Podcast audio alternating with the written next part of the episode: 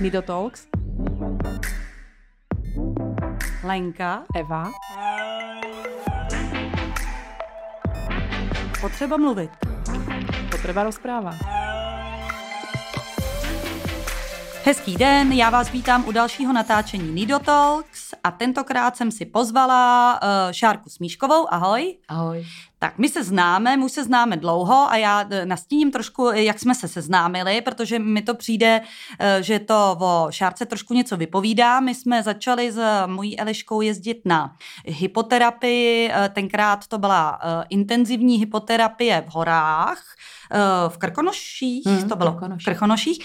A um, tam vlastně se to dítě tedy dává nějakým způsobem na koně, to jsem si nechala říct, jak nějak jsem tam nastoupila, měla jsem ho z jedné strany eh, přidržovat a teď se na mě jako vyřítila nějaká paní, která mi jako docela pekelně vynadala, že mám idiotský boty, protože jsem měla eh, kroxy eh, a tam bylo jasně napsané, že máme mít pevnou obuv, kdyby jsme to dítě nějakým způsobem která zachraňovali, myslím jako, že by třeba se sešoupávalo dolů a já bych si přišla ty pantofle, všichni víme, že kroxy jsou v podstatě pantofle, tu pásku tam nikdo nenosí, no, tak a že se vám okamžitě přezout a jak to tak bývá, to mi bylo hrozně sympatický, protože jsem si říkala, že těm jde fakt o to dítě a jim celkem jako uzadku, eh, kdo je ta matka a, a má peníze a nemá peníze, kde se tam jakoby vzala. Takže takhle jsme se se Šárkou seznámili a začali jsme si tam uh, nějak záhy potom už večer tykat a uh, od té doby se známe, už je to jakoby dávno. Tak teď já, teď moje verze. Takže já jsem se s Lenkou seznámila na pobytu v Krkonoších s hypoterapií, kde jsem teda byla jako specialista pro hyporehabilitaci a uh, moje kolegyně mi říkala, no máme tady taky takovou jednu střelenou ženskou. Ona si představ, že má dítě, který se jí narodilo s vývojovou vadou a ona to dítě mé vzala, odjela s ním na rok do Thajska a teď já jsem si říkala, ale to mě zajímá velmi. Takže myslím si, že k tomu večernímu seznámení to spělo mílovými kroky a od té doby, já myslím, že dobrý, ne? Jo, já myslím, že právě dobrý, uh, že tam je to nějaký souznění nebo možná nějaký postoj k těm věcem, který máme uh, obdobný. No a teď teda, ty si tam dělala, což si to tam dělala? Specialistu pro hyporehabilitaci. Ano, specialistu jako, pro hyporehabilitaci. Jako a teď, fyzioterapeut ještě specializovaný. My se, ano, my se trošku ještě pláca, plácáme v tom, že někdo říká jako hypoterapie, hyporehabilitace a hraní si s koníčkama a tak nejdřív malinko jako od, odborně v krátkosti, jako je, no, je nevím, v tom rozdíl? Doufám, když tak mě zaráž, protože já to o, o tom přednáším a opravdu jako můžu o tom přednášet i hodinu. A tolik prostoru asi není. Takže uh, my jsme se poradili s lingvisty a Ústav pro jazyk český nám v podstatě doporučil, že ten celkový název schrnující by se měl nazývat hyporehabilitace.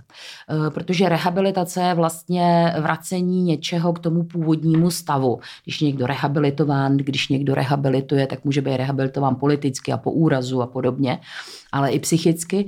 No a e, potom vlastně už se dělí na jednotlivé podskupiny, kdy e, tou mojí specializací je hypoterapie, protože ta úzce souvisí s fyzioterapií a jedná se o to, že využívá maximálně jednu složku z té záležitosti a to je mm, stimulace pohybem. Tím, že se ten kůň hýbe, vytváří nějaký pohybový impulzy hřbetem a přenáší je na toho, kdo na něm sedí nebo je na, něm, na něm v nějaký jiný poloze. A ten dotyčný, ať už je to dítě, dospělý jezdec nebo teda dítě s nějakými speciálními potřebami nebo pacient, tak musí tyhle ty pohyb, pohybové impulzy zpracovat a to tělo na ně musí nějakým způsobem reagovat. Takže to vidíš sama, že úzce souvisí s pohybovou léčbou a to je fyzioterapie. No a pak má ta hyporehabilitace ještě další odvětví, protože samozřejmě patří mezi animoterapie nebo zooterapie, to, se, to znamená, že je to léčba prostřednictvím zvířete a tam nám do toho vstupuje ten faktor, že to zvíře můžeme kontaktovat, ono má jiný komunikační prostředky eh, a můžeme tím zasahovat jak do pedagogiky a speciální pedagogiky, kdy vlastně se tam využívá eh, prostředí stáje a nějaký eh, záležitosti kolem těch koní, které jsou pravidelný, anebo i to, že na ně používáme nějaký speciální pomůcky, protože uzdečka, sedlo a podobné věci, to už jsou speciální pomůcky pro toho koně, takže ty děti se tam, nebo ty pacienti se tam můžou učit postupy, jak toho koně krmíme, jak na něj dáváme sedlo, madla, uzdečku, cokoliv, takže to má takovou tu teoretickou část. No a pak je samozřejmě ta část ošetřovatelská, takzvaná, nebo ne, že by ty děti ty koně úplně ošetřovaly, ale můžou participovat na tom, že v té stáji poklidíme koně, nakrmíme a podobně.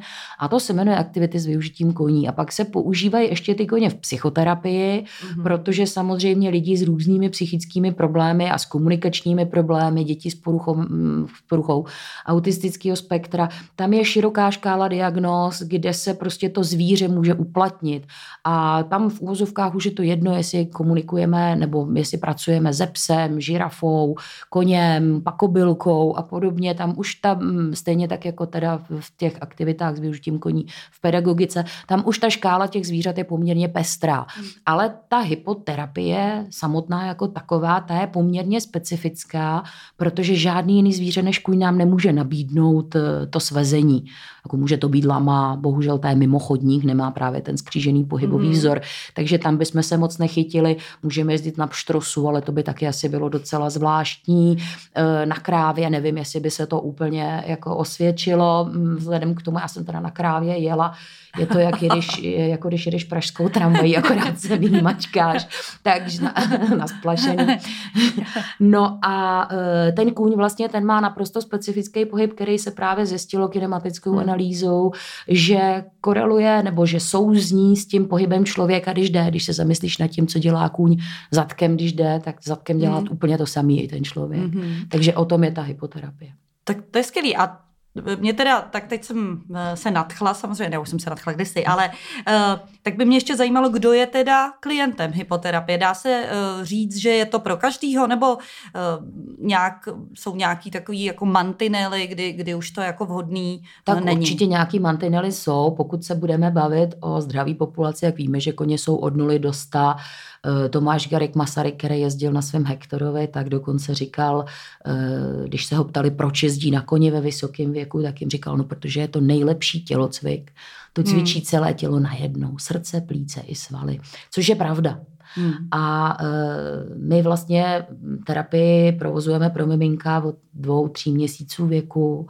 Eh, pro mě je to takový po tom třetím měsíci, je to nejefektivnější a většinou se mi do terapie dostávají i ty dětičky mezi třetím a šestým, ty, co se dostávají velice časně, tak mezi třetím a šestým měsícem věku, protože tam už eh, počítáme s tím, že by měla nastupovat nějaká eh, globální hybnost toho dítěte, hmm. že by už nějak mělo reagovat na ty pohyby a do těch tří měsíců, co si budeme povídat, děti se speciálními potřebami a jejich maminky mývají většinou jiný starosti, než chodit někam hmm. na hypoterapii terapii. A nebo nemají diagnózu. Nebo Takže nemají vlastně diagnózu. nevědí. A tam vlastně tam je taková, eh, tak tam jsou ty mantinely hodně široký a říká se, že to dítě by mělo mít stanovenou diagnózu do roka. Hmm. Protože vývojově se to může opravdu ještě hodně, hodně jako vystříbřit. Hmm buď k lepšímu nebo k horšímu, takže ta diagnostika opravdu u těch dětiček eh, s, nějakým, s nějakou rizikovou anamnézou, ať už porodní nebo těhotenskou, hmm. nebo po porodu získanou, tak většinou do roka. Hmm. Tam máme limit. Já jsem uh je pravda, že když, i když nemají diagnózu, ale mají ty rodiče podezření, jako jasně vidí, že to dítě se třeba nevyvíjí, jak by mělo, tak můžou přece na tu hypoterapii, která stejně není nějak zvlášť dotovaná, uh, pojišťovnama? Není nebo? vůbec. Vůbec, ne, ne, ne že nijak. Není Takže vůbec. není to vůbec zahrnuto mezi nějaký druh fyzioterapie pořád ještě? Já jsem myslela, že už se to ne, ne, ne, ne, za těch 15 let hnulo. Teda. Ne, ne, ne, stále není uznanou léčebnou metodou, mm-hmm. to možná by stálo za nějaký takový blížší rozbor lehce. Mm-hmm. Není uznanou léčebnou metodou a je to právě asi z toho důvodu, ono je to těžký, ono když chceš jako fyzioterapeut registraci, mm. abys mohla pracovat jako sama, chceš otevřít nestátní zdravotnictví zdravotnické zařízení, tak klidně můžeš. Ale pak je otázka, která pojišťovna s tebou uzavře smlouvu. Já mám v současné době, protože jsem teda fyzioterapeut, věnuju se dětské rehabilitaci, Eh, tak já mám v současné době čekací lhutu dva měsíce. Hmm. Dělám teda i jinou rehabilitaci ano. než dětskou, mám všechny pacienty. Ale čekací lhutu mám dva měsíce, ale pojišťovna nechce uzavírat smlouvy s dalšími kolegy. Takže mně se to zdá trošinku postavený na hlavu, my nevíme, co dřív. Eh, ano. Já nemůžu přeci říct člověku, který teď přišel po operaci páteře a potřebuje rehabilitaci, že má přijít za dva měsíce.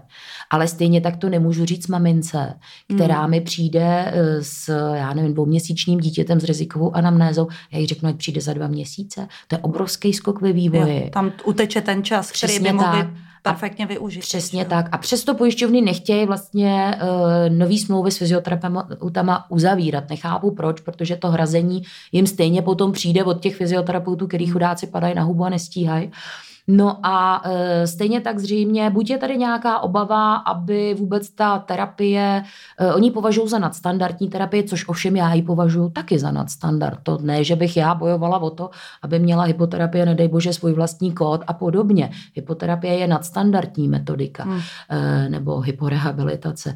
Ale myslím si, že je to závislý na tom, že tady probíhalo nějaké uh, vzdělávání specialistů, hmm. který původně bylo pod uh, doškolovacím zařízením v Brně.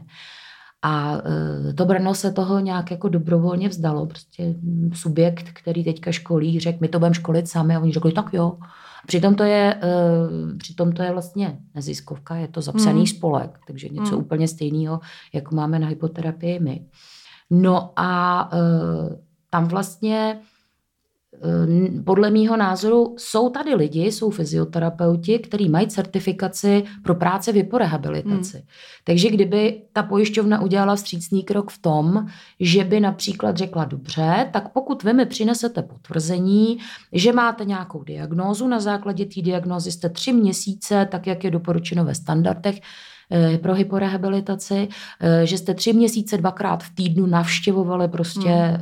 tuhle tu terapii a zaplatili jste za ní tolik a tolik peněz a tady máte přiloženou zprávu od toho certifikovaného specialisty, ano. že jste tam chodili, vaše docházka byla pravidelná a dosáhli jste těch a těch výsledků, no tak ta pojišťovna si myslím, že by jim střícně mohla část nákladů, část nákladů ano. uradit. Ano. Protože moc dobře víme, že co je zadarmo, toho si lidi nevážejí. A bohužel je to tak.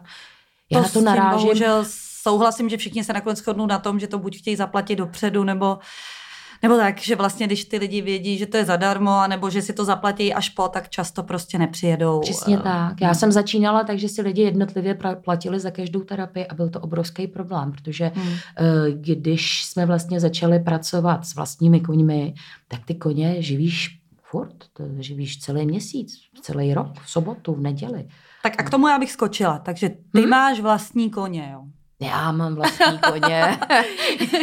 já už mám od roku 2010 vlastní koně. Přišla jsem k tomu, nemůžu říct úplně jako slepej houslim, ale já jsem si pořídila ještě jako nějaký děti. Měla jsem starší dceru, pak jsem si pořídila ještě další děti. Dvě, teda mám dohromady tři, aby tady nevzniknul milý dojem, že jich mám doma 15 a k tomu, k tomu stádo koní. A e, když jsem jako končila tu druhou mateřskou, nebo tu poslední, tak ta nejstarší dcera, protože byla od malička vláčená různě jako po hyporehabilitacích mm. a pobytech a táborech a podobných věcech, tak samozřejmě ten vztah ke koním u ní e, přerostl v něco většího, ale bylo to, já si myslím, že původně to bylo čistě takový jako zisk. Ona tam jednomu koni slíbila, že, že se na něj, o něj postará na důchod. Aha, to je takže, no, takže když jsem končila tu mateřskou a byl, shodou okolností jsem se mezi tím přestěhovala, bydlela jsem jinde, než jsem bydlela původně, nebo jsme bydleli a uh, uvažovala jsem, co teda budu dělat za práci, abych to všechno jako zvládla, protože někam dojíždět a podobně uh, s těma malejma dětma, který sotva jsem šoupla do školky, to bylo trošku složitý. No a uh, Bára přišla, teda ta dcera, přišla ano. s tím, že bychom mohli dělat tu hypoterapii vlastně. Hmm. No, že bychom tak... jí mohli jako dělat profi a pořídit si vlastního koně. No, já jsem říkala, jestli se zbláznila.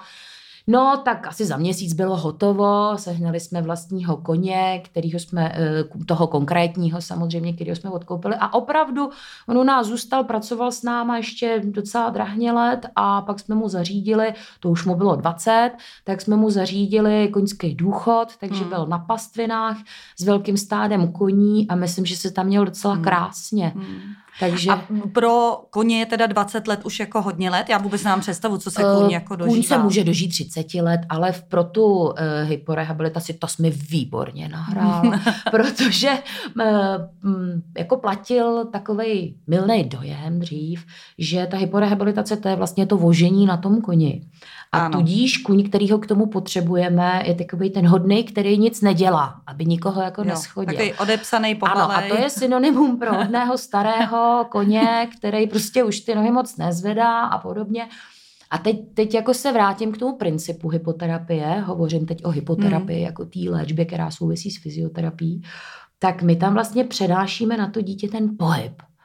A teď, teď jako, uh, ono je asi rozdíl, když se koukneš na mladého sportovce v nejlepších letech a když se koukne, a teď nechci nikoho urazit, ale teď když se koukneš na nějakýho důchodce nad hrobem a ten uh, kůň po těch 20 letech, ne, že by byl nad hrobem, koně se dožívají 30, někteří i 35, to už ale hodně. Ale už tak nějak uh, unaveně ji zvedá ty nohy. Už tak unaveně ji zvedá nohy, ten náš uh, kůň třeba měl artrózu v předním spěnkovém kloubu a podobně, takže už ty chody nejsou čistý a tohle přeci nechceme na ty děti přenášet, My tenhle pohyb. seniorní pohyb přenesli ano, na malé dítě. pohyb na malé dítě nechceme přenášet.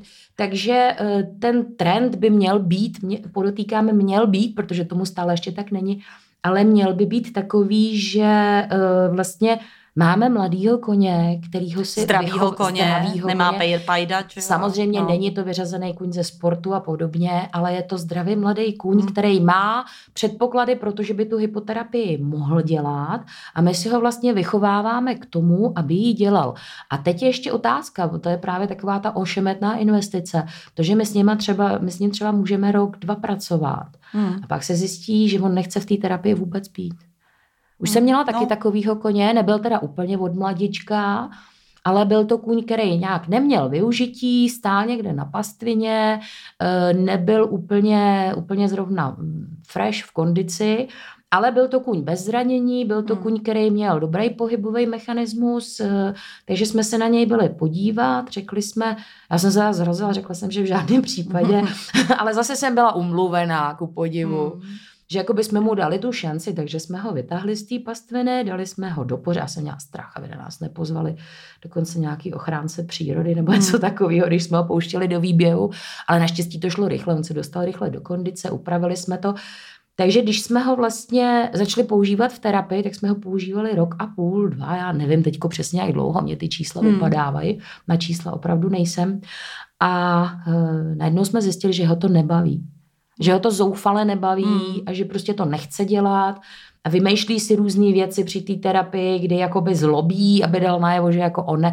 Tak já úplně nemám ve zvyku ty koně takhle jako lámat a týrat a ty tady teď budeš hmm. a to. Takže dneska on učí jezdit děti Jasně. Eh, v jezdecké škole a má se výborně. Já takže... předpokládám takhle vlastně, jsem tady měla Kláru, která vychovávají zase Pestrá společnost asistenční psy a vlastně je to taky tak, že nějaký psy prostě eh, nejsou pro to vhodný. No. Ano, to se ví, víme to. nedá. Když se například nic dělat.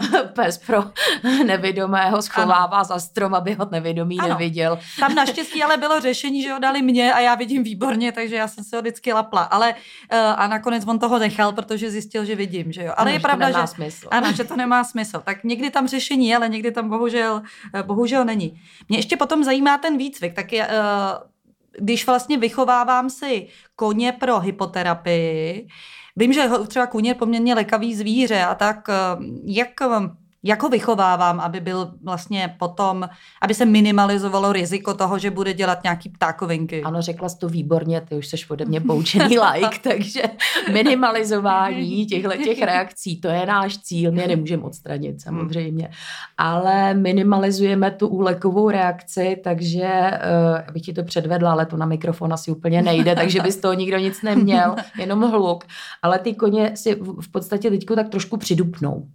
Mm-hmm. Takže když se nám splaší kůň, tak on si tak jako dupne. Všema Aha. čtyřma teda musím říct, jako ten jeden náš kůň Atila, ten se nám sníží vždycky tak o 20 cm při tom přidupnutí, takže on si tak jako přiklekne, mm-hmm. při, přidřepne si. No a pak si uvědomí, že vlastně je v práci a probleskne mu hlavou, že teď by to opravdu nebylo vhodné, on je velice uvědomělý. A uh, tak teda zase jako se sklidní a hlavně mu tam dává ten člověk, který ho vede, mm. který by měl být zároveň jeho trenérem a dokonale ho znát, tak, nebo cvičitelem. Hmm. Jo, tohle to není úplně pro vodiče, trenéra a cvičitele koně v hyporehabilitaci. Ehm, pořád hledám ten správný název. Prostě 30 let hledám ten správný název pro tuhle tu funkci. A nemám. Hmm. hmm. Kdyby někdo věděl, může mi zavolat, poradit. Budu ráda, prosím vás, ptákoviny nevolejte. No, takže ten kůň si jakoby tak trošku jenom přidupne, ale nikam neprchá, nevyhazuje, netočí se, neuhybá zadkem, protože u hlavy ho někdo samozřejmě drží. To je taková ta základní jistota, kterou mm, u toho koně vlastně musíme mít. Zároveň uh, děláme takový, jako máme takový uh, tréninkový mm, záležitosti. Eh, vždycky má, říkáme tomu strašácký trénink nebo strašidelný hmm. trénink. U nás teda stačí otevřít dešník a položit ho do louky, aby jsme mohli jako strašidelně trénovat, hmm. protože hmm zrovna teda ten Attila náš, tak ten uh, se strašně jakoby bojí předmětů. Kůň si velice dobře pamatuje, co kde hmm. bylo, proč už to tam není a podobně. Ostatně ten druhý náš taky uh, vždycky nás upozorňuje na to, že tohle to tam nebylo a teď to tam je, že je to nějak jako jinak a podobně. Takže e, rozložíme různé předměty do louky e, nebo na nějaký prostor, na jízdárnu, e, kde ty koně musí prostě je obcházet, když projevují nějaký úlekový hmm. reakce hmm. typu, že náš bono na to strašně frká. Třeba to bych mohla předvíc, ale možná bych zanesla mikrofon, takže radši ne. Úžasně frká a třeba včera jsme řešili, že se bojí kupy dříví. Máme mm, u baráku jasně. složenou kupku dříví, protože potřebujeme topit v zimě. A ta tam dřív nebyla? A ta tam dřív nebyla, teď se dělá dříví, že? takže je složený u baráku do, do vlastně té hraničky takový. A to byl bubák jako obří, takže my s tím koněm trpělivě jdeme, necháme ho, ať se na to podívá, ofrká si to a e, projdeme okolo toho třeba pětkrát nebo desetkrát, podle toho, jak moc frká ještě furt. A až ten kůň v klidu mine tuhle tu věc, který hmm. se bojí, pochválíme, a e, tím vlastně je výcvik hotov. Nicméně e, často ty koně dělají to, že druhý den to dělají znova, tak tam už mu stačí, ale pouze důrazně připomenout, že opravdu tohle už viděl. Ano. A oni si to většinou nechají. A ještě teda je tam takovej trošinku, e, trošinku takový úskalý, nesmíme chodit jenom z jedné strany. No, když jo. se na to zvykne z jedné strany, pak jde z druhé, tak to je zase nový buba. Takže někdy je to opravdu takový úsměvný. Nicméně tímhletím tréninkem, u kterého ten trenér musí vědět, jak na to a musí mít trošku s tím nějaké zkušenosti. Samozřejmě ten kůň není trestaný, máme pozitivní přístup k tomu, takže opravdu si tam může v klidu dojít, podívat se na to, seznámit se s tím, o tom by ti víc řekla samozřejmě Bára. Tak, Já jsem eh, samozřejmě o tom uvažovala, že bychom ji si do budoucna zase eh, Zeptám pozvali, si, o, jestli by šla. Nechce ani telefonovat, nevím, jestli ti kejvne na rozhovor, ale když jí slíbím, hmm. že to budete takhle sami v komůrce, tak Sami možná... mohu přinést i víno. ano, to bych nedělala radši, dobře. Já jí to vyřídím a možná ji přemluvíme, takže ta by potom k výcviku řekla kompetentně daleko víc ano. věcí. No a vlastně já bych chtěla ještě říct k tomuhle tomu, než se vidím, že se nadechovala a tě nenechám, tak bych k tomu chtěla říct, že tenhle ten eh, výcvik, který eh, by měl být dokonalý. Bez sporu dokonalý, protože nám matky svěřují svoje děti a eh, my jsme za ně v tu chvíli zodpovědní tak eh, my tím dobrým výcvikem a tím, že terapeut, který jde podle koně a pracuje s tím dítětem, ví, jak ho má jistit, je připravený na nenadálý situace, protože může z křoví vyletět hmm. srnka, taky se ano. nám to stalo. Uh, někdy si toho naše koně nevšimnou, my se lekáme víc. Teď Já mám takový hezký době. příklad, ale mně to právě přijde dobrý se připravit i na ty nenadálé situace, kterou jsem vlastně jednou zažila, kdy se nějaký kůň eh, od někud, kde se pás jako vlastně urval a proběh okolo vlastně tý, uh, já bych se to, toho štrůdlu těch hypoterapeutických koní, který měli na zádech ty děti. A samozřejmě ty koně měly tendenci následovat, ale v tu chvíli bylo výborný, jak to bylo sehraný, že ty, eh, že ty, ty, co to měli na starosti, ty sundali ty děti, ostatní skákali do příkopu, vodiči prostě někam někde drželi koně a vlastně to bylo jako jak eh, namazaný stroj a vlastně nikomu se nic nestalo. Ano, ano. To a to mi přijde ono. dobrý, připravit se na tyhle situace. Ano, připravený lidi a výcvik koní nám eliminuje právě tu možnost úrazu. A já třeba, protože pracuji i s malinkýma dětma, v hyporehabilitaci samozřejmě starší pacienti nebo klienti používají helmu. Mm. Ale já třeba, protože pracuji opravdu s malinkýma dětma, kterým když dám helmu na hlavu, tak vlastně oni mm. mají často problémy s fixací, s držením té hlavy, což je předmětem naší terapie. Já jim přeci nemůžu dát na hlavu helmu, která jim bude velká, bude jim klouzat dopředu, dozadu a podobně. A navíc tu hlavu zatíží, byť několika gramy, třeba například dneska no, ty uh, helmičky opravdu vážejí málo, ale stejně. Hmm. Je to předmět, který tam nepatří, s kterým to dítě v rámci svého těžiště pracovat nemá. E, takže já díky tomu, jak důvěřuji svým koním a hlavně díky tomu, že tady vlastně tím, že ta terapie není uznaná a podobně, tak neexistuje žádná kontrola, ale k tomu se asi hmm. taky potom vrátíme, jak vlastně vybírat toho provozova- provozovatele. Ano. Myslím si, že si neopomněla tuto otázku. tak e, a teď jsem se úplně ztratila. No, helmičky, s tou helmou, ano. Uh, o helmičkách jsem mluvila, takže ta bezpečnost je zajištěná vlastně tím, že my toho koně máme vycvičenýho a opravdu mu důvěřujeme a známe to. A i ten terapeut rozezná z určitých signálů, kdy má ten kuň problém. Hmm. Nejenom, že vodič hlásí drž. Ano, jasně. Což je takový jako vel, velmi úderný, kde jako když vodič řekne drž, tak samozřejmě jsou zmobilizovány všechny síly a není zase cílem hned to dítě z toho koně servat. No, jo, protože já nevím, jak ten kůň zareaguje, ale jsem ve střehu, kdyby začal reagovat jinak. Ano. U některých dětí ho sundáme jednou a máme skaženou svoji práci na dva měsíce dopředu, protože to dítě se nám na tom koni bude bát. Mm, jasně. Takže tam se s tímhle musí velice citlivě pracovat. No, Nicméně, abych to schrnula, tak ta hmm, helmička mm. prostě, když ji nevozím, tak o to líp musí mít vycvičený koně a tým, eh, celý vlastně tým, který se skládá z toho vodiče, toho koně a toho terapeuta. Eh, mimochodem, ty jsi mluvila o tom, že si měla přidržovat Elu, tak vlastně to třeba u mě se zásadně neděje. Já mm-hmm. rodiče chci pouze, když tak jako doprovod. Ano. A musím říct, že u mě spíš rodiče využívají to, že teďko, když máme centrum hyporehabilitace tam, kde máme, tak oni si sedějí na návsi a hmm. koukají do nebe. Ne, ale to řekni, to mě vlastně zajímá. Ty máš vlastně neziskovku, která se jmenuje ISAR. Ano. Co to znamená? ISAR zapsaný spolek. ISAR to je uh, takový starý výraz pro jezerku, jednak je to řeka teda v mm. Rakousku, jsou to nějaký stavební firmy, jsem zjistila a podobně. Ale náš zapsaný spolek tenhle název získal podle uh, bajného pramene jezerka, kterým se koupala Libuše předtím, než věštila.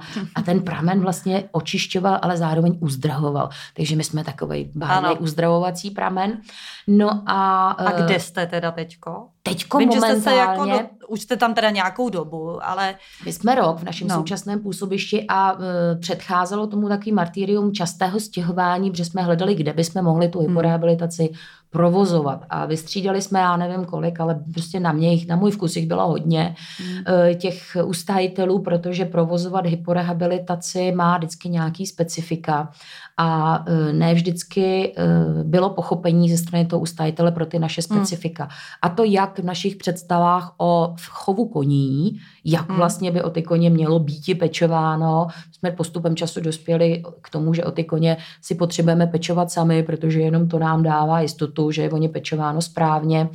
A musím říct, že eh, často ze strany koňáků je to takový nepochopení toho, proč my ty koně takhle, takhle jako mm, protektivně, jako, nebo trváme na něčem, eh, co potřebujeme v jedné stáji. Jsme chtěli, aby měli koně venkovní ustájení, tak tam nám řekli, že eh, radši nám je budou zavírat dovnitř na noc, protože aby je nikdo neukrát. Eh, pak se z toho vyvinulo to, že sotva my jsme vytáhli paty ve 4 hodiny, tak ty koně zavřeli do tmavé stáje a pouštěli jsme až mi ráno a o víkendu, když jsme tam přijeli v 11, tak byly koně stále zavřený a podobně. Takže tohle to úplně není naše představa o tom, jak by naše koně Takže měly trávit čas.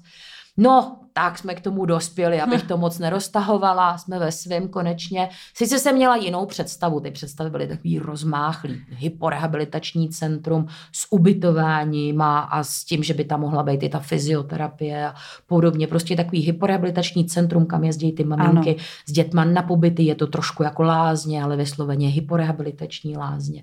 No nic, tak to nemáme, ale sebrali jsme se, přestěhovali jsme se, sestěhovali jsme se s mojí nejstarší dcerou, hypotékou, koupili, koupili jsme, nebo koupili jsme, banka koupila dům, my splácíme hypotéku a máme takovou zemědělskou usedlost na vsi, která má 17 čísel popisných, to je prostě sen nádherný. Hmm. Eh, máme eh, stodolu, v který teda spadla střecha, ale my jsme tam koním udělali přístřešek. Mm, takže mají takový hodně, hodně větranou stáj. Vzadu máme sad, kde mají koně výběh, ve dvoře máme eh, dvorečkový provozní výběh, tam chceme teď spevňovat povrch a dokonce na zahradě, nebo respektive na dvoře, máme takový malý domeček, takový zahradní domek a uh, my jsme se rozhodli, že bychom tam chtěli budovat hmm. zázemí pro hyporehabilitaci, uh, aby tam ty klienti mohli jako za prvý třeba, když přijedou na víkend, tak jedna rodina, aby tam v klidu mohla třeba i přespat, mm. strávit ten víkend a mít tam nějaký zázemí pro to, aby mohlo to dítě dvakrát denně na hypoterapii, dopoledne, odpoledne, celý to víkend, ideál, od pátku jasně. do neděle. To si myslím, že to je taková hezká mm. Intenzivka. No a když nám jezdí děti do ambulance, tak aby uh, mohli vlastně to takového, já tomu říkám ambulantní ježdění, protože tam chodí jako v podstatě na fyzioterapii, ano. tomu jsem to taky říká ambulance, takže tam docházejí dvakrát v týdnu, tak aby měli kde si sednout, odložit věci, převlíknout dítě, eventuálně přebalit dítě,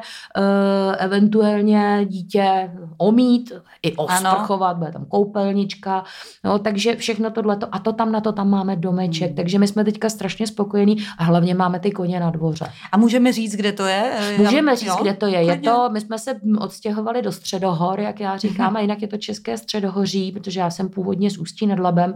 Teď jsem se trošku posunula, protože když jsem působila v Praze, tak jako zpátky do Ústí hmm. by to bylo takový drc tam sem. Takže my jsme se usídlili teďka na takové cestě, kdy jsme blíž k tomu ústí a jsme nad Bílinou a jsme v překrásném prostředí Českého středohoří, než bychom tam neměli uh, výhled třeba z nějakých míst na Velkorypadlo, hmm. který jezdí za Bílinou v dole, ale uh, je to tam nádherný, je to takový. Já vím, že dáváš fakt překrásné fotky jako z přírody a je tak. Je to v kopečkách krásně. Že si užíváte ještě, i tu přírodu jako ještě takovou. Nebyla, veď? Nebyla, no. To je ostuda, tak to musíme napravit rozhodně. Ano. Užíváme si to moc a užívají si to i ty naše koně. Hmm, jasně. Řekla. Takže a vy teď máte dva Máme dva, dva. máme Atilu a Napoleona Bonaparte, který mu mm-hmm. říkáme Bono. To vzniklo to jeho jméno, protože my jsme ho i pomenovávali, protože jsme k němu, k němu neměli průkaz původu, nebyl registrován, to tady nebudu rozmazávat, hmm. ale um, měli jsme šanci mu vybrat jméno a protože on se jmenoval opravdu velmi krkolomně, což tady ani nebudu říkat, jako sice o to umím vyslovit, ale nechci už to, už to publikovat, tak jsme mu vybírali jméno a teď jsme potřebovali, aby děti uh, uměli hezky mu říkat. Ano, jasně, jasně. A Tylovi říkají ty, a tak, jak budu říkat tomu druhýmu. A předtím tomu koni, který měl taky velmi krkolomné jméno, s kterým jsme začínali jako se svým vlastním, předtím mm. jsem léta provozovala na koních, který byli půjčený, tak tomu jsme říkali Bobo. Mm-hmm. Tak jsme vymýšleli co a já jsem navrhovala Bono, tak to prošlo, že Bono dobrý, ale teď, aby neměl jako v tom průkazu původu Bono, to byl, se nám zdálo takový nedůstojný, protože my jsme měli ve výběhu Atilu, byč boží vůdce hunů, že jo? Ano. A pak jsme tam měli Vinetu a náčelníka Apačů. a jsme si říkali, tak a mezi nima bude Bono, teď se bude cítit jako chudák, teď je nejmenší, nejmladší, bude byt, že jo? Hmm. Tak jsem právě, já jsem navrhovala Sono Bono, to mi neprošlo, ale jednak teda, protože asi Bára úplně nezná, neví, kde je Sono Bono, ale to je jedno. A e, tak mi ale prošlo Napoleon Bonaparte alias Bono. Takže vlastně teď máte koně. Ale vy tam máte zvířat víc, když odkloním se od koní, je to prostě takový, že jo, jako statek na vesnici, ano, tak, ano. Se tam to, tak se vám to tam začíná slejzat. Ano, bohužel, my jsme zazvířátkovaný opravdu docela dost, takže máme kočky, kočky nám tam zůstaly i po původních majitelích, teď je tam ta po nich jedna. E, my máme nějaký svoje vlastní, myslím, že teď tam jsou čtyři kusy koček, hmm. Alice, tam je mladší dcera, ta pořád chce rozmnožovat, eh, pořád říkala, že by ještě nějakou kočičku, takže teď, ještě. Mm-hmm. teď chce vyskakovat z auta, honit kočky u silnic, to má asi po babičce. Mm-hmm. A přitom já jsem kočku nesměla mít, když jsem byla malá, no, ale my jsme bydleli v paneláku. Tak teď je větší příležitost. A k tomu, k tomu tam máme psy, protože Bára měla psa, já jsem měla svého psa, hyporehabilitačního od nepaměti Kubíček, mm. dneska je mu 15. E, A k tomu nám tam zůstal pes po původních majitelích. No to a jelikož moje dcera jako tím, jak já jsem jí, už jsem říkala, vláčela po těch hyporehabilitačních různých akcích a podobně a vyrůstala vlastně mezi, pro ní dítě s handicapem nebo člověk s handicapem nebyl vůbec nestandard, hmm. což si nemyslím, že by bylo špatně, naopak. Naopak, mně to přijde jako hezký příklad toho, že když člověk vyrůstá po boku někoho, kdo má handicap, tak vlastně mu to přijde přirozený, normální, umí s nima mluvit, nemá Přesně ostych. tak. A to myslím, že ona umí velice dobře, na kolikrát teďka už těm dětem e, rozumí líp než já, nevím, mm. jestli přestávám slyšet na starý mm. kolena nebo co, ale když ty děti něco říkají na tom koni, tak někdy, někdy to dešifruje ona líp než já. E, a e, chceme má... k těm zvířatům. No. E, ona hledala zaměstnání, když jsme se stěhovali, jak jsme museli si najít, že jsme platili hypotéku a podobně podobně a e, našli jsme si obě zaměstnání. Neděláme už hmm. hypoterapii jako na full time, ale děláme ji dvakrát v týdnu. A e, předtím jsme dělali teda e, jí jako hlavní hmm. zaměstnání. Hmm. Mimochodem díky tomu jsme měli velký problémy sehnat hypotéku. Protože banka nám řekla, že když pracujeme ve své vlastní neziskovce, jak jsme pro ně rizikoví klienti a dvě banky nám ano, zamítly hypotéku. Hmm. No, nakonec jsme ji teda hmm. získali, jsme ve svém a Bára sehnala zaměstnání v již zmíněné pestré společnosti hmm. a momentálně pracuje jako trenérka asistenčních psů. Takže moje dcera je zároveň trenér asistenčních psů a zároveň trenér hyporehabilitačních koní. To je hezké. No to je hezký, to je propojení. Já jsem viděla právě nějaký fotky, jak tam je, nevím, tři, čtyři, pět třeba psů, k tomu jaký kočky, k tomu ty koně, no to je krásný. Ano, je to velká zoologická, děti se k nám velmi těší. Já věřím, ale tak Netěší, i dospělí, ne? Eh, dospělí jak kdo, musím říct, protože máme třeba teďka v současné době jednoho tatínka, který se bojí koní, koček a psů, takže je to pro něj peklo, ale já si myslím, že prochází docela účinnou terapií a první ano. výsledky už se dostavily. je to taky terapie pro celou rodinu. Ano, koukám. ano, a není rozhodně první ani poslední, koho jsme takhle jako eh, odnaučili strachu ze zvířat, což si myslím, že když má člověk strach ze všech zvířat, který vidí, tak bych to až přirovnala k nějaký fobii, bych řekla. Ano, tam něco bude. Jo, takže ať hmm. malí sourozenci, dospělí lidi, už opravdu hmm. několik eh, díky tomu, že k nám chodili na hypoterapii, tak vlastně uh, ztratili takovou tu původní hrůzu. Neříkám, že se na ně vrhají, na všechny, ale takový ten původní odstup a děs z těch zvířat hmm. si myslím, že jsme u nich docela dobře zvládli. My ještě, když máme různý, nebo máte ty různý uh, klienty, uh, tak já jsem si ještě vzpomněla na jednoho klienta, který samozřejmě v tobě určitě, ale i mě uvíz jako v hlavě. A to je, uh, že jsi se starala o Lukáše Hirku, což byl vlastně, no prostě ve mně to zanechalo jakoby hlubokou stopu, že to byl vlastně hmm. jako už dospělý člověk, který, jestli já úplně ten příběh jako neznám jakoby do detailu, ale byl to voják, profesionální voják, který dostal... Počkej, počkej, počkej, já tě zarazím, no. protože ty mluvíš o Lukim Hirkovi ano. a Luky Hirka, já ho tímto zdravím. Ano, jo, ten není. To, protože ten jsem zamotala dvě věci dohromady. Ty jsi zamotala dvě no. věci, no. ale samozřejmě je to naprosto, ten příběh máš správný. Luky Hirka, neboli Hiro, jak mu říkají kamarádi z armády, je válečný veterán, který se účastnil Aha. misí mm-hmm. uh, zahraničních našich v, v Afghánistánu. Bohužel se mu stalo, že teda utrpěl velice vážný úraz, penetrační poranění hlavy a tam s ním jsem taky částečně spolupracovala, mm-hmm. spolupracuju. Moc ho zdravím, doufám, že si podcast poslechne a možná ho bude i šířit dál, protože on tohle to rád dělá, že sdílí takovýhle dobrý věci, které já si myslím teda, že jsou moc dobrý, že jste tohle s Evčou vymysleli. No a uh, ten, o kom ty mluvíš, ano. to je Regi. To ano, je tak bylo Jiří to Šams, hmm. Regi už tady s námi bohužel není pár let, eh, protože on prohrál svoji poslední bitvu a to byla bitva s rakovinou slinivky. Hmm.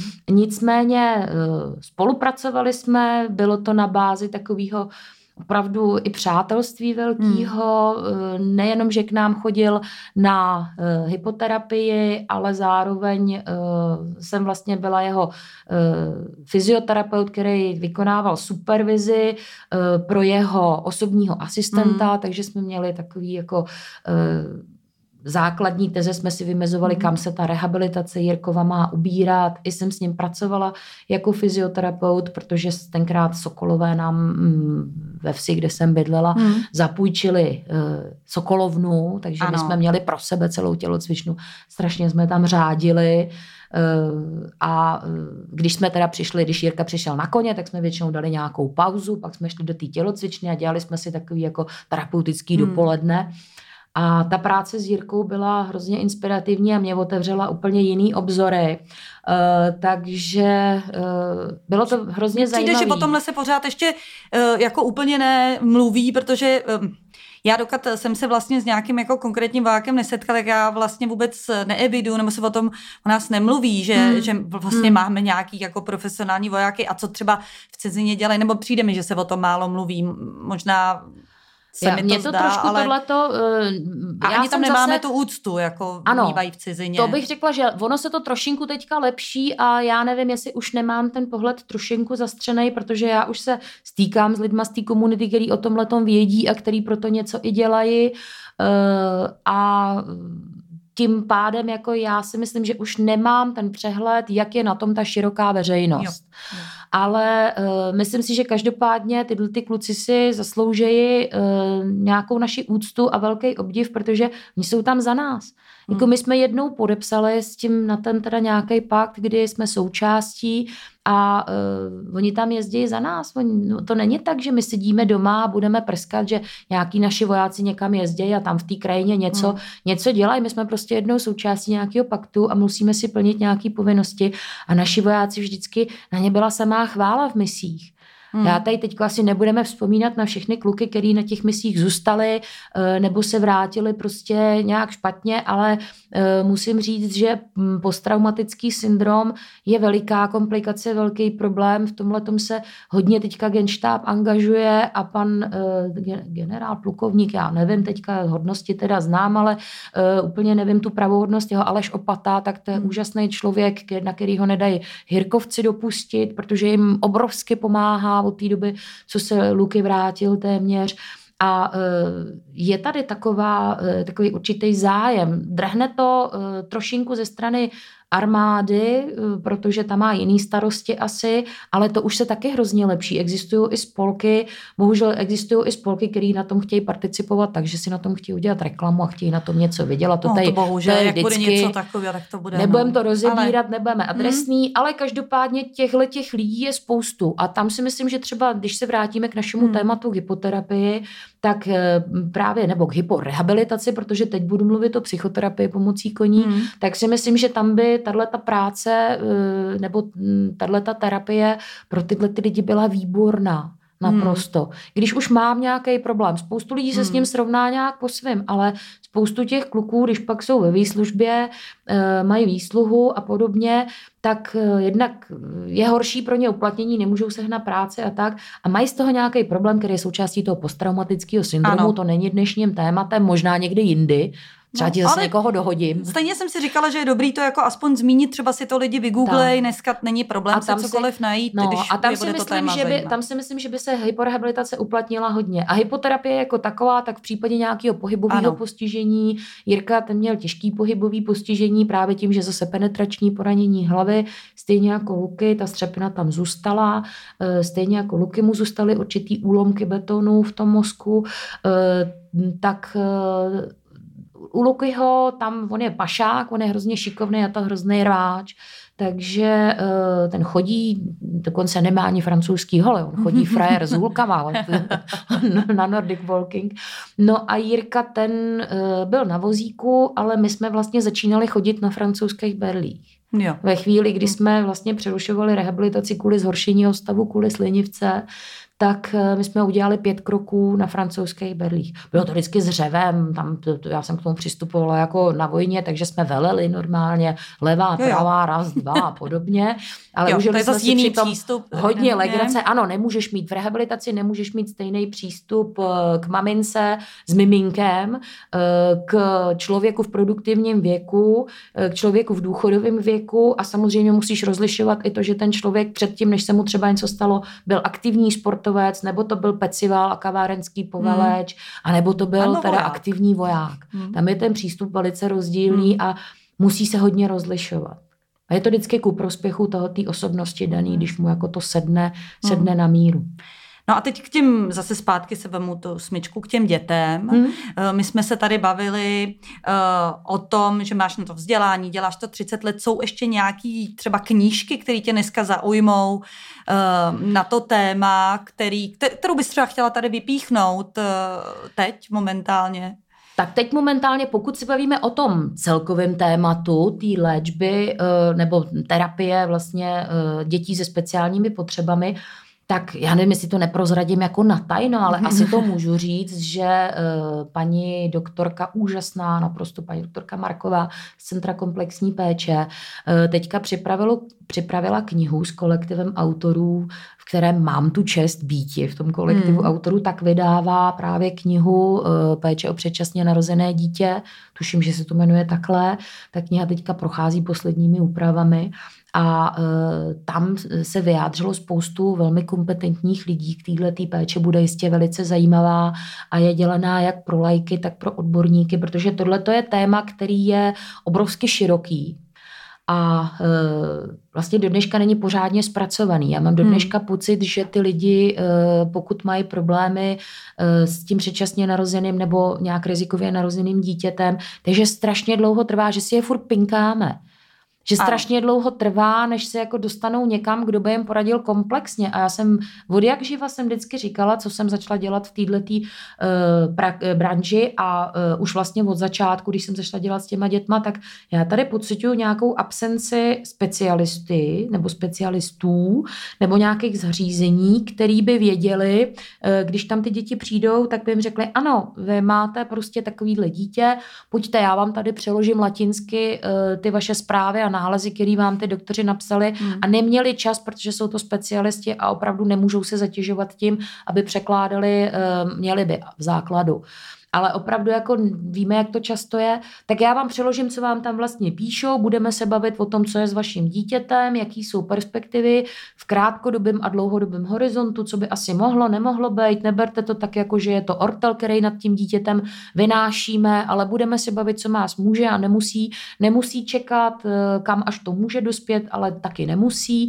A prostě jeden, nějaký jedno zařízení, teďka je to to Centrum komplexní péče tady v Praze, ale furt si ještě nemyslím, nemyslím, že by tam jako měli ten přístup takhle, eh, takhle jako hmm. celkový, že by hmm. tam ten člověk, ten specialista na to byl a že by potom jako vlastně ten specialista mohl s tím dítětem pokračovat eh, po dobu, kdy ono roste v té terapii a má jiný potřeby a potřebuje jiný kompenzační pomůcky, eh, aby to byl člověk, který má základní přehled nebo aspoň ví, kam to dítě má poslat. Takový prostě ano. Uh, takový manažer té péče o to dítě, který zároveň bude specialista a to se nám tady furt opakuje, oborů. když se tady vlastně si zveme ty konkrétní maminky, tak je to víc informací. Ano. To je vlastně pořád jako ano. a, a ta uh, umbrella nebo nějaký jakoby zastřešovací uh, organizace, někdy kdyby se to, to jakoby zbíhalo. A já nemusím říct, říct, já musím říct, že to nemusí být organizace. Jo, že by to by mohli to být... být jedinci, hmm. kteří třeba v tomhle jsou nějakým způsobem kovaný. Já se nechci tady nějak si dělat reklamu nebo se prezentovat, ale myslím si, že za tu dobu, co to dělám, tak jsem opravdu hlídla nejenom do té rehabilitace, ale do spoustu i ostatních oborů. A já mám takovou úchylku, já si z těch oborů vždycky sbírám ty kontakty. Hmm. Takže potom vím, kam to dítě mám třeba odeslat a ty moje kontakty, které jsou už z toho jiného oboru, si ho vlastně jako vezmou a prasknou ho zase někam jinam. A tohle to je přesně to, co, co asi by bylo potřeba. Hmm. Jako aby někdo s těma lidma celkově promluvil, řekl, ano, vy máte tenhle problém, tohle s tím vám můžu pomoct, tohle spadá do oboru psychoterapie a tohle to budeme řešit jako speciální pomůcku s nějakou firmou a tam jsou tyhle ty záležitosti, podívejte, tady je katalog, jo, a takhle tyhle ty informace, aby se k těm lidem dostávaly u jednoho subjektu. Hmm. A jestli by to měla být nějaká organizace, možná něco založíme, nebylo by to možná špatný. Já už taky nemůžu moc těma rukama, zádama, nohama tak možná tuhle poradenskou činnost, že by nám to šlo. Jo. To zase bude tak, jako, že když to tady není, tak si to založíme. Ano, ano, jako, jako spo, ostatně spoustu dalších věcí. Ano, tak jako Nidotox, nikdo o tom no. nemluví, tak o tom budeme mluvit my.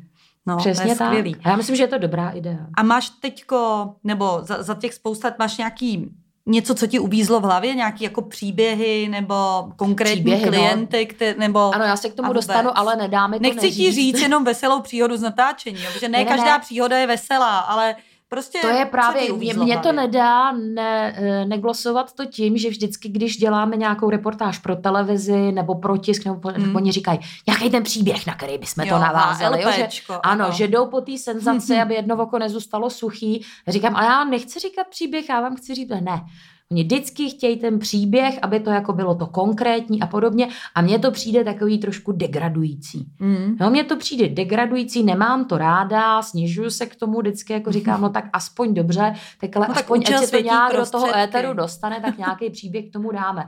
Takže ty chceš taky příběh. Já ti no. neřeknu příběh, já ti řeknu to, že na srdci mi čím dál tím leží, čím víc tuhle tu terapii dělám, a čím víc se mi dostává dětí do rukou s rizikovou anamnézou a podobně, tak tím víc mě napadá slovo etika, Mm-hmm. Slovo Hippokratova přísaha, eh, slovo vlastně směřování té medicíny, protože eh, to zase vystihuje takový jeden vtip a to je, eh, jak se baví dva medici a ten jeden říká druhýmu, vlastně už si uvažoval, na co se budeš po získání diplomu specializovat. A on říká, čeče, uvažoval, dlouho jsem přemýšlel a nakonec jsem si vybral nosní dírku.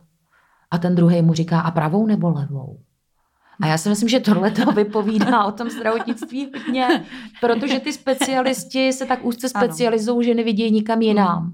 A to je právě to, o čem jsme hmm. mluvili před chvílí. Ten člověk, který by měl vhled do těch oborů a byl třeba specialista v jednom, No a e, další věc, kterou bohužel musím říct, tak ještě, ještě pořád to přetrvá a přetrvává to všude. Já si myslím, že to nikdy nebude jiný. To se zase baví dva inženýři a ten jeden říká druhýmu, čověče, já když si vzpomenu, jaký já jsem inženýr, já se bojím jít k doktorovi. ono je to vypovídající.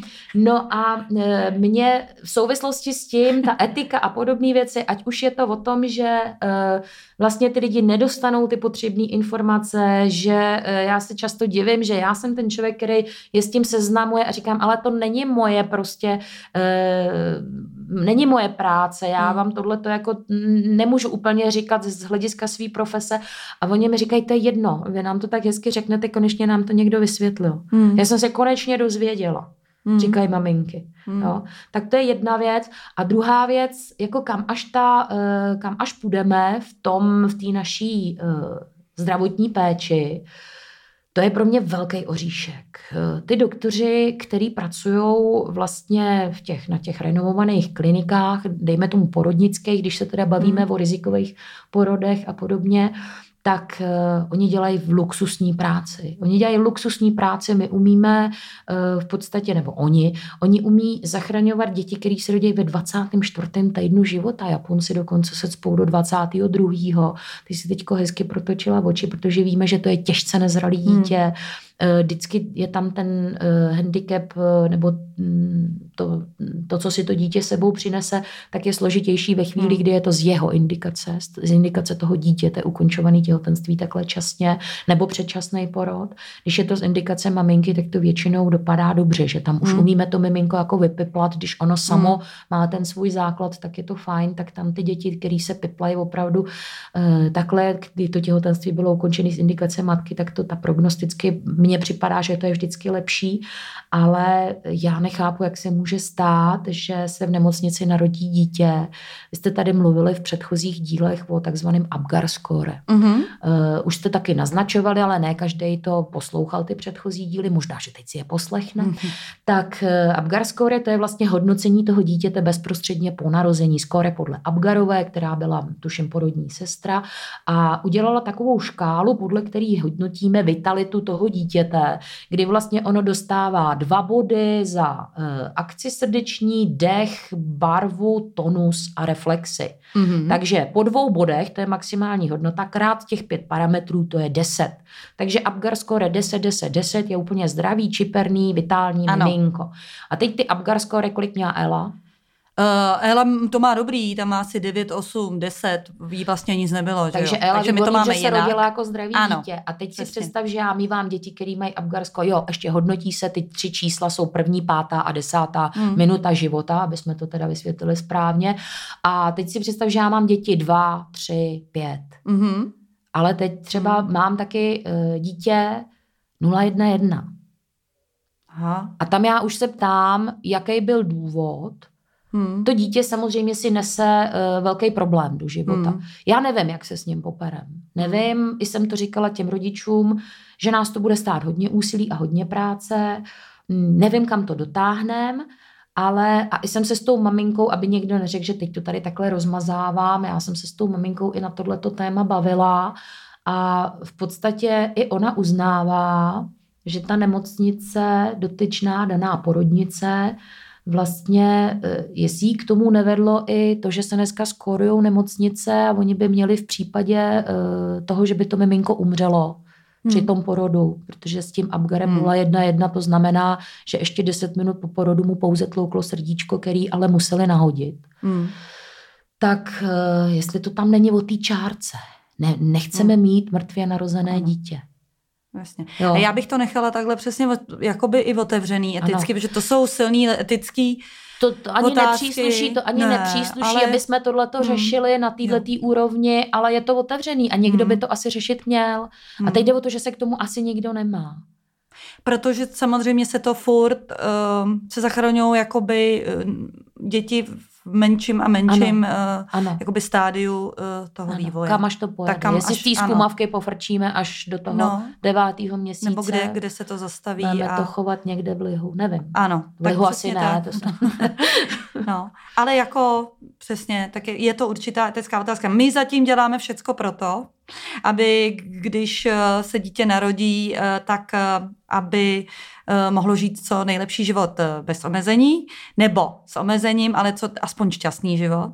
Přesně tak. A zabýváme se i rodiči, což vlastně ty děláš taky, protože uh, pokud uh, je to ten případ, uh, jako je mě a Evy, taky často je to hodně o těch rodičích, že Přesně rodiče tak. dávají nějaký přenos vlastně tomu dítěti a vlastně to, že jedou k tobě, tak si vlastně jedou i pro určitou podporu, jak jsme slyšeli, nejenom informační, ale i pro určitou podporu psychickou ve stylu, hm, já my to zvládneme, ale mě zajímá hrozně jedna věc. Ty se nabíjíš kde?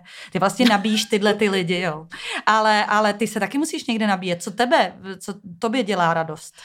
Mně asi dělá radost každý pokrok toho dítěte. Víš, co to je, když ti přijde, já jsem přemlouvala teďka jedny rodiče a mě na mě tak koukali s nedůvěrou a říkala jsem, Ježíš, eh, pojďte pořídíme trojbodový berličky. Hmm malýmu klukovi, který mu nejsou ještě ani dva roky, já jsem říkala, to musíme mít, ty trojbodové berličky. Teď jsem, oni říkali, my jsme je nikdy nenašli, tak jsem je našla na internetu, protože jsme si zhodnotili, že teda cesta přes revizního lékaře, že je obrovsky dlouhá, že to hmm. úplně jako nechceme, že ano. je chceme hned. Já jsem prostě říkala, hned potřebujeme teď ty trojbodové berličky a uh, tak jsme je našli na internetu a jsem říkala, no 1700, tak to vás nezabije, pak jsme zjistili, že 1700 stojí jedna. Jo, takhle ještě. Jo, takže no. krát dvě. No ale eh, teď si představ, když přišel, přišel tenhle ten chlapeček, přišel na hypoterapii a otevřeli se vrata, hmm. branka a na dvůr nakráčel tenhle kluk a frčel na těch, ale měl je dva dny a on na nich frčel prostě na těch berličkách, raz, dva, raz, dva, já jsem, mě úplně spadla čelist. Hmm. A to jsou okamžiky, které prostě jsou naprosto úžasný. Když to dítě, který se ti mrská po břiše a leze přes jednu ruku a, a přitahuje se tak divně, jak žížala, že jako jsem se až musela smát, když jsem viděla zase svý, dal, svýho dalšího klienta, tak jsem říkala, to není možný, to mi natočte na video, no tam to bude hmm. v pořádku, to je fyziologický dítě, který potřebuje trošku pošťouchnout, ale Eh, když tohle to vidíš, tak myslím, že to tě pak nabije, eh, prostě ta voltáž tam je úplně, eh, úplně jiná. Že ty rodiče tam přijdou a z toho svého všedního dne si sednou na návsi a koukají do přírody a, a koukají na, tam na ty břízy, co tam máme a, a na ty tuje a podobné věci, ale když jdou kousek dál, tak tam mají krásné duby, buky a brslen severní. Všechnu možnou přírodu a vidějí nabořeň na ten skalnatý úžasný kopec čedičové a tak. Takže tohle to je může nabít v přírodě pře hypoterapii, nenabíjí je to tak, když se mnou hmm. přijdou do ambulance na fyzioterapii, ale v té přírodě teda jo. No ale je to nabíjí jenom tak částečně, to je takový ten setrvačník, co dostane tu jiskru. Ale pro mě ta voltáž, když se otevřou ty vrátka a tam takhle nakráčí ten chlapeček, tak který do té doby nechodil samostatně. A ty mm. rodiče s ním měli problém, že on padal, pustil se, hodil záda, to taky znáš od různých mm. dětí. Jo? Tak m, pak se to řeší tím, že se přiváží dítě na záda polštář, že ty si ostatně řešila přimování u Elišky tím, že si ji dávala na bříško a chtěla si ji dávat pod bradu rejžák. Tak, tak... No ale díky tomu to hlavu udrží aspoň trochu. Ano, že? ano, vždycky jsme jí říkali, Eliško, přimuj se, jsme jí říkali na tom koni, nebo dostaneš rejžák. ano. Mám závěrečnou otázku, ke který jsem se vlastně chtěla původně úplně vrátit. Eh, chci teda, eh, mám dítě, se kterým bych chtěla chodit eh, na hypošku. Jak si vyberu toho dobrého poskytovatele, ke kterému bych měla chodit. To bychom měli říct na závěr, protože častokrát to není hypoška, i když tomu tak jako říkají, hmm. a je to jezdění na koníčku okolo rybníka dokola. Tak, tak jak? Jak? Potřebujete terapeuta. Hmm. Klienti nesmějí zapomenout, že potřebují terapeuta, to znamená fyzioterapeuta. Pokud jdu e, pracovat s dítětem, tak by měl mít specializaci pro dětskou rehabilitaci. Ideálně potom mm, certifikaci v reflexní metodice podle Vojty, ta má velkou souvislost s hyporehabilitací. Hmm. Vojtova metoda, mm, v podstatě já říkám, že, Vojtov, eh, že Vojtovu metodu, kterou teda já dělám, takže ji jakoby rozvíjí ta hyporehabilitace, protože dává možnost eh, stimulace pohybu v prostoru a stimulace hmm. toho správného pohybu, protože ten kůň, jak jsme řekli, dělá uh, stejný pohyb jako člověk a přenáší hmm. ho na člověka při chůzi. No a já potřebuji vždycky toho terapeuta. Takže hmm. ať se nikdo nestydí prostě říct, ano, vy provozujete hyporehabilitaci, eh, my k vám chceme chodit na hypoterapii, máme dítě s pohybovým problémem a my bychom chtěli ale vědět, eh, ten provozovatel jako by to měl mít třeba na webu, já mám všechny ano. certifikáty na webu, jo, takže probrouzdat ty webovky, mě pak lidi řeknou, já říkám, četli jste na webu podmínky, za kterých k nám můžete chodit. Ne, my jsme to nestihli. Tak prosím vás, tohle nedělejte, prolustrujte si ty lidi, lustrujete každý e-shop, ano. ale neprolustrujete si službu pro vaše dítě. Kon- konkrétně službu, která ovlivňuje jeho zdraví. Hmm. Jo? Čili zjistěte si, kdo pro vás provozuje. Jaký, jaký je to člověk, protože když je to člověk, který jenom trošinku má něco v hlavě, tak vám nebude provozovat na koni, který ho odchyt někde u lesa, hmm. zrovna včera, protože se tam okolo coural, anebo si ho nepůjčuje od souseda, který s ním normálně v lese stahuje dříví. Hmm. I to jde. I to by šlo. Ten, jo. co stahuje z dříví, tak ten spíš pro ty dospělí lidi, že jo, než pro malíky dětičky. No ale e, prostě to vám dává nějakou záruku a já třeba dělám s lidma vstupní vyšetření. Hmm. Já chci to dítě vidět, ne, že mi přivedou dítě oblíknutý v teplákách e, a v bundě a já ho dám na koně a budu dělat terapii. To nejde. Já to dítě musím vidět, musím znát jeho pohybový stereotypy, musím si udělat kineziologický rozbor, já jim zavádím kartu. Sice jim tam nedělám čárku při každé terapii, eh, kdy prostě jako jak jezdili a, a podobně, to by se pořád opakovalo, to je dlouhodobá záležitost, ale ta péče o to dítě je nějaká. Když vidím, že mi koně vodí 13-letá holčička, která zrovna běžela okolo maštale dát koním cukr, no tak to asi taky není úplně košer. Hmm. Hmm. Jo? Takže no, vždycky si prověřit, hmm. kdo mi tu terapii chce poskytovat a jestli na to má nějaký, nějaký papír, bumáčku. Skvělý. No, tím pádem, poděkuji ti za rozhovor, bylo to, myslím, hodně jako přínosný, myslím, eh, pokud nás posloucháte a zajímají nás nějaké další otázky, tak eh, se můžete ptát, eh, my to Šárce přeposleme, anebo Šárka má, jak jsme říkali, vlastní neziskovou organizaci, která se jmenuje ISAR a má svoje stránky, www.isar-hypoterapie.cz Výborně, takže můžete se obrátit přímo na ně. A my jsme si ještě před časem, pamatuješ si Give Me kopítko? Ježiši. My jsme se ještě takhle dávali give me kopítko, ono to bohužel není vidět, ale... Teď jsme děla, si dali. dali jsme si kopítko, místo dáme pět, tak dáváme kopítko, dáme ručičku v pěst, která vypadá trošku jako kopítko a dáváme si kopítko. Takže give me kopítko pro všecky give a těšíme se na další díl. Ahoj, Šárko. Ahoj, Leni.